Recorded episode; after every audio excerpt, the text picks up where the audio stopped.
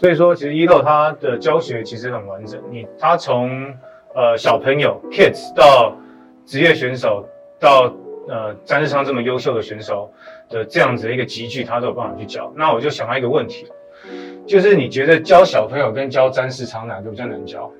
呃，其实应该说都有难度，OK？那但是因为，例如说像教儿童的部分，嗯。你需要做好比较多的，嗯。呃，就是 SOP，嗯。你的 step 要做好，嗯然后你就是说教学的体制要建立好一点。啊但是在职业选手身上，最大的重要性是嗯。沟通，啊然后选手对于教练的信任度，嗯。那呃，再来就是教练其实不应该去看到了什么问题就去讲什么问题，嗯反而你要准备的更多，嗯然后发现选手的优点。嗯那其实呃，这个东西跟我们在打球关系有关系的重呃的的主要原因是因为呃常常因为顶尖的选手他们大概有百分之九十或九十五趴都是优点，但是往往我们人都会想要去修正我们那百分之五。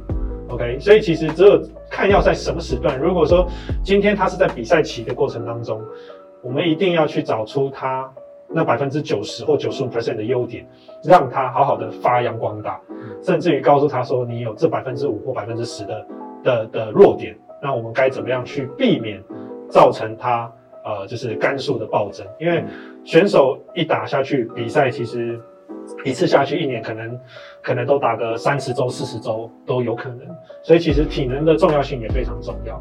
对对对。如果是要当唱歌老师，我会觉得很可怕了。我 有点害怕，我是觉得这个是比较困难的，对我来说。不会不会，教小朋友可能还比较亲民一点点，对但当然包括我自己在当选手的时候，我都有呃求助于一楼过哦，所以我我请一楼来加入我们团队，其实非常大的原因是因为呃他当过选手，他懂呃选手需要什么东西。